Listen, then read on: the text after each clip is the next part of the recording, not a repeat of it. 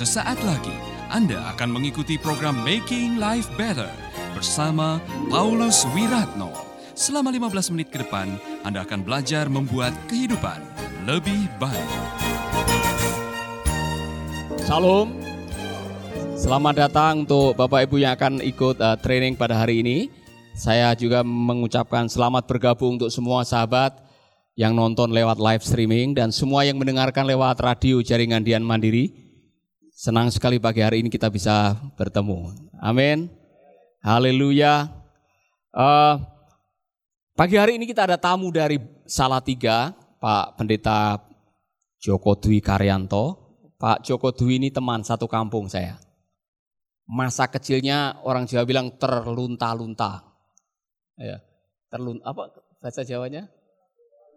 Ketulo-tulo. Ya. Kasihan, bapaknya dibunuh dengan sadis oleh karena dituduh tersangkut G30 SPKI. Dia tidak sempat barangkali menyaksikan di mana kuburnya. Tapi dia bisa mengatasi dendam masa lalu itu. Dan dia bisa melayani Tuhan, merintis gereja, kemudian disolimi. Dan dia dia tahu dia melakukan sebuah kesalahan yang membuat dia mengalami kesulitan. Tetapi kegagalan dia bukan akhir dari segalanya. Nah, saya ingin mengajak eh, Bapak Ibu sekalian mendengar kesaksian hidupnya dia. Bagaimana mengubah kegagalan menjadi keberhasilan. Kita semua yang namanya manusia pernah gagal, ya kan? Yang belum pernah gagal angkat tangan. Saya kasih buku satu, ada? yang belum pernah gagal sama sekali. Kita semua pernah gagal. Dan bedanya orang gagal dan orang berhasil hanya satu. Orang gagal kalau jatuh, jatuh terus, enggak, tengkurap terus, enggak mau bangun. Orang berhasil jatuh berkali-kali tetap bangun lagi, bangun lagi, bangun lagi. Saudara-saudara, COVID-19 ini telah mendatangkan banyak masalah bagi kita semua. Termasuk saya juga ada masalah. Masalah dengan support yang berkurang, masalah dengan partner yang tiba-tiba mundur dan sebagainya. Tapi itu tidak menghentikan apa yang menjadi visi dan misi yang Tuhan taruh dalam hati. Amin. Saya bahkan mendapatkan uh, semacam kutipan.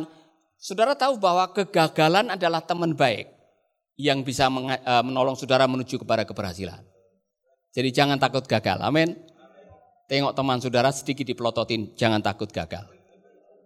Saya undang Pak Joko. Mari Pak Joko maju ke depan. Jadi dia bilang bahwa kejujuran itu adalah awal dari pemulihan. Jadi saya mau mendengar lebih banyak karena sampean pendeta berani mengakui kesalahan dan berani mengakui dosa dan kegagalan. Tidak semua pendeta berani begitu. Ya kan? Ada yang nutup-nutupi mengaku setelah mati. Maksudnya mengaku di hadapan Tuhan gitu ya. Gimana, Pak? Ya, kenalkan nama saya. Nama baptisnya Jordan nama aslinya Joko Dwi Karyanto. Itu bahasa Jawa dan kalau Bapak Ibu lihat di Google itu Joko itu artinya pemuda yang sukses dan diberkati Tuhan. Contohnya Joko Widodo. Jokowi ya, Jokowi Joko Dwi Karyanto. Nah, saya melayani di Salatiga dan tahun ini adalah tahun yang ke-27. Jadi merintis gereja dengan hanya delapan orang di awal tanpa memiliki apa-apa dan hari ini sudah jemaat yang eh, tertanam di gereja kami ada kurang lebih 750-an orang ya. Istri saya namanya Pendeta Moiliana. Jadi dia juga kakak kelas Pak Paulus ya bersama Bu Malisa di Sekolah Alkitab. Nah, pagi ini saya mau uh, share bagaimana perjalanan hidup saya. Kemarin sudah cerita bahwa sejak usia satu setengah tahun saya sudah tidak punya ayah. Saya ini generasi tanpa ayah yang kemudian ada akibat yang saya alami, kehilangan daya juang. Saya ini pecundang, jadi takut gagal, tidak pernah berani mencoba. Setiap kali ada tantangan saya memutar untuk mencari uh, alasan untuk meng, tidak menghadapi. Yang kedua saya kehilangan rasa aman. Karena tidak ada perlindungan seorang ayah. Sehingga saya punya hidup ya mencari kelompok, mencari komunitas yang membuat saya terlindungi, diterima dan uh, mereka sangat uh, bangga dengan saya gitu. Sehingga apa yang mereka ingin kerja, lakukan saya mesti lakukan. Mabuk dan semuanya, terjadinya free sex dan berbagai hal karena penyebabnya adalah anak kehilangan rasa aman. Nah pagi ini saya mau sharing bahwa uh, sebelum saya di Salatiga, saya ini dulu melayani di Klaten dan lulus dari sekolah Alkitab Biria, ada di Salatiga. Tiga tahun saya sekolah, kemudian mulai merintis di Klaten itu dengan lima keluarga, dan kemudian selama kurang lebih enam tahun saya kami bisa beli tanah, bangun gereja, dan kemudian bangun pastori. Wah itu sebuah rekor yang jarang ditemukan karena ada puluhan tahun pendeta melayani belum bisa bangun gereja Pak. Dan kemudian uh, saya ingat 1993 akhir saya ada masalah. Saya melanggar uh, sebuah aturan daripada organisasi ya. Saya belum menikah. Saya jatuh dalam dosa perzinahan. Saya mengaku dan supaya ini menjadi pelajaran bagi semua yang ada masalah seperti saya. Kok nanti dulu? Pak mengaku? Mengaku. Saya dipanggil oleh badan pengurus daerah ya. dan kemudian kan ada laporan tadinya sih sebenarnya tidak serta merta harus mengaku ya. tapi saya kemudian dipanggil dan kok saya mendengar ada seperti ini kebenarannya gimana ya saya mengaku lebih baik karena itu akan e, masalah pasti akan ada solusi meskipun konsekuensinya berat Pak Paulus saya Karena mengaku itu ah, saya juga kaget kok pendeta bisa jatuh dalam dosa berzina. ya. Oh, ternyata ada lagunya. Pendeta juga. Lanjutkan. Nah, uh, mengapa uh, jatuh dalam dosa seperti itu? Karena memang bukan oh itu masa puber pertama dan kedua, ada masalah di masa lalu di hidup saya. Ada rentetannya ya. dengan uh, penolakan, dilecehkan, iya, iya. rasa aman, identitas ah. tadi. Ya. Jadi dalam kehidupan manusia itu ada dosa yang utama dan pertama itu kesombongan. Dan dari dosa kesombongan itu muncul tiga akar dosa. Akar dosa pahit karena penolakan. Membuat orang menjadi uh, dendam, susah mengampuni. Kemudian akar dosa najis ini diakibatkan karena penyembahan kepada roh-roh nenek moyang itu hmm. berjinah secara rohani. Ya. Tapi ternyata berpengaruh lalu kemudian menjadi perjinahan secara jasmani. Dan jika ini tidak diatasi, dicabut akarnya, bahkan sampai kepada kehidupan pernikahan nanti, siapa pun dia hamba Tuhan yang hebat diurapi, bisa jatuh karena akar dosa najis.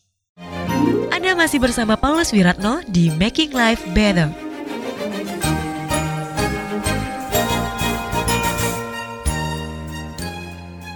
Kemudian yang ketiga ada dosa akar dosa cinta uang. Nah saya yang paling kuat akar dosa pahit dan akar dosa najis. Nah ini yang saya sudah melayani bahkan dianggap saya ini hamba Tuhan yang berprestasi karena masih muda. Pernah saya dilantik pendeta penuh Pak Paulus ya. di Batu Malang itu termuda di seluruh Indonesia. Dan di umur itu saya sudah menyaksikan karena waktu itu saya belum uh, sehebat dia, ya kan? Artinya dia sudah keliling Indonesia bahkan ya, luar negeri Malaysia, ya, Singapura. Uh, seperti penginjil keliling yang luar biasa. Buka, buka Makanya gereja. saya kaget kok tiba-tiba di, diusir atau apa dari ya, tempat pelayanan itu. Ya, jadi saya diberhentikan dengan tidak hormat. Besrit kependetaan saya dicabut. Jadi saya sudah pendeta penuh, saya gembala tapi juga penginjil. Jadi keliling saya dengan almarhum Bapak Pendeta Agus Manuhutu pada waktu itu. Dan kemudian uh, saya tidak lagi punya status sebagai pendeta tapi saudara Joko Dwi Karyanto. Dan hanya di waktu, waktu satu bulan Pak Paulus tinggal di situ, setelahnya saya harus pergi dan tanpa bawa apa-apa dan tidak punya status apa-apa. Jadi hanya jalan kaki pakai sandal jepit. Iya, uh, saya hanya bawa pakaian dua pasang saja ya. karena saya pikir akan orang orang Jawa bilang buang sial. Semua ya. baju, celana, dasi saya berikan saya tidak akan jadi pendeta waktu itu bilang begitu.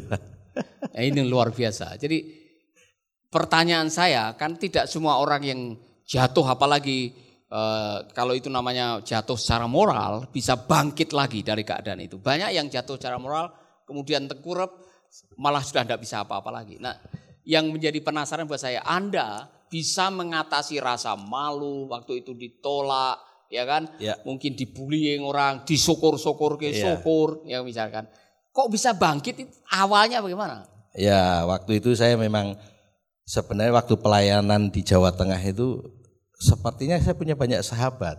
Jadi orang dekat dengan saya, satu bulan sekali kami hamba Tuhan muda ada doa bersama di giliran di gereja-gereja gitu. Tapi eh, inilah yang harus Anda sadari. Dunia preman dan dunia kependetaan itu berbeda. Dunia preman itu Eh, dulu, dunia preman, dengan dunia kependetaan itu perbedaannya sangat menyelok di dalam hal dalam eh, hal apa bedanya? Ya, jelas ya, beda lah toleransi, preman dengan pendeta. Gitu. kemudian eh, rasa empati dan sebagainya. Waktu saya bersama punya komunitas istilah di kampung preman itu kalau saya punya kesulitan mereka akan tolong kami. Nggak punya uang saja mereka bagaimana caranya untuk bisa mencarikan uang walaupun mungkin nyolong kayu jati kalau di tempat Ya, kita ya, itu ya. ya. Itu, itu dunia preman. Ya, ah. Ya, jadi Tapi- tepos lironya itu tinggi gitu. Tinggi, tinggi dunia sekali. Tuhan, Dunia hamba Tuhan begitu saya mengalami jatuh dalam dosa itu. syukur-syukur ke. seorang pun tidak ada yang datang dan mencoba untuk memberikan penghiburan. Tidak ada nyanyian, tidak ada lagu telah gugur pahlawanku, tapi lagunya sorak-sorak bergembira. Serius ini serius. Orang-orang yang saya anggap dulu sahabat, semua tinggalkan, bahkan ikut pencemooh. Bahkan ada salah satu sahabat saya Pak Paulus. Ya. Itu dia bilang gini, "Hei, dengar ya. Kalau nanti kamu bisa jadi pendeta dan khotbah dan didengar oleh orang, kamu bisa balik melayani, potong nih telinga saya." Ada yang ngomong gitu. Iya. Dan itu sahabat saya. Artinya kalau dia pergi misalnya dia dulu pelayan di Jogja, kalau dari Salatiga dari Semang naik sepeda motor, kemudian kehujanan dia mampir di Klaten. Dia ganti baju sampai kepada dalamnya itu sama ukurannya dan dia lah apa eh, sudah sampai seperti itu ganti baju, ganti celana punya saya dan sebagainya. Tapi begitu saya jatuh, dia bilang potong nih telinga saya. Kalau sampai ada yang mau mendengar khotbahmu gitu. Ah, bahkan bisa jadi pendeta lagi. Oh. Dan jika nubuatan dia saya genapi, dia sudah nggak punya telinga Pak Paulus. Iya dong, iya dong. Dia kan bernubuat kan. Iya, iya betul. Saya potong tapi ya sudahlah. Saya terima karena dan saya juga waktu itu Padahal pendeta itu ya. oh pendeta, pendeta. Jangan-jangan dia ketukar tuh dia premannya. Nah, eh, kemudian saya enam bulan tidak pelayanan. Iya. Karena saya sedang berpikir untuk kembali hidup biasa sebagai jemaat. Saya sudah ngomong sama Tuhan, Tuhan saya sudah mau bertobat, memenuhi panggilanmu. Bahkan eh, saya dulu dari agama lain dan kemarin saya ceritakan usia 17 tahun saya bertobat. Kemudian saya sudah memenuhi panggilanmu, saya sudah tujuh tahun pelayanan. Sudah menghasilkan gereja, jemaat dan sebagainya. Saya pikir sudah cukuplah. Saya sudah tidak berani menjadi seorang hamba Tuhan. Saya sudah mempermalukan Tuhan. Saya jadi jemaat biasa. Saya sampai janji sama Tuhan, swear saya bilang gitu, swear Tuhan. Aku tidak akan murtad saya bilang. Tapi biarkan aku. Aku ini dulu punya cita-cita hanya jadi sopir tergandeng atau bis malam Pak Paulus ya. Ada yang cocok ya. Ada yang punya cita-cita ada mantan sopir tergandeng Mana, Pak, mana? Pak Rudi. ya. Saya jadi ya karena hidup sangat miskin saya pikir ah sopir paling top itu pekerjaan yang saya bisa raih gitu. Jadi saya pikir saya akan jadi sopir lah begitu karena apa ah, semua habis. Saya tidak boleh lagi hanya dalam waktu satu bulan dan selama tiga tahun saya di skors itu doa persembahan saja kalau saya ibadah di gereja Pak Paulus nggak boleh. Hmm. Dan saya tidak dimentor, tidak didampingi, tapi terserah kamu mau di mana. Waktu itu please, saya mohon Pak supaya aku ini tidak terhilang dari panggilan. Izinkan saya hidup berada dalam lingkungan pelayanan. Mungkin eh, panti asuhan, saya jadi Pak Bonnya saja, nggak apa-apa. Bahkan saya pernah nembung jadi kurir di percetakan gandum emas. Iya, iya. Itu artinya berada dalam lingkungan Betul, betul. pelayan. Tapi beliau-beliau berkata, oh kamu tidak layak. Kamu orang yang mulai hari ini tidak layak berada dalam lingkungan pelayanan karena kamu pendosa, pejina, dan kamu adalah hamba Tuhan yang sudah terkutuk. Itu katakanlah hingga sampai hari ini. Sahabat, Anda baru saja mendengarkan Making Life Better bersama Paulus Wiratno. Jika Anda diberkati, kirimkan kesaksian Anda ke Radio Dian Mandiri, Jalan Intan LC2, Gang 4, Nomor 1, Denpasar, Bali. Kunjungi website kami di pauluswiratno.com, Facebook Paulus Wiratno. Hubungi kami di 0811 3901 144 dan 0811 3901 140. Sekali lagi 0811 3901 144 dan 0811 3901 140. Anda juga bisa mendengarkan program Making Life Better ini melalui handphone Anda. Download aplikasinya di Play Store atau App Store.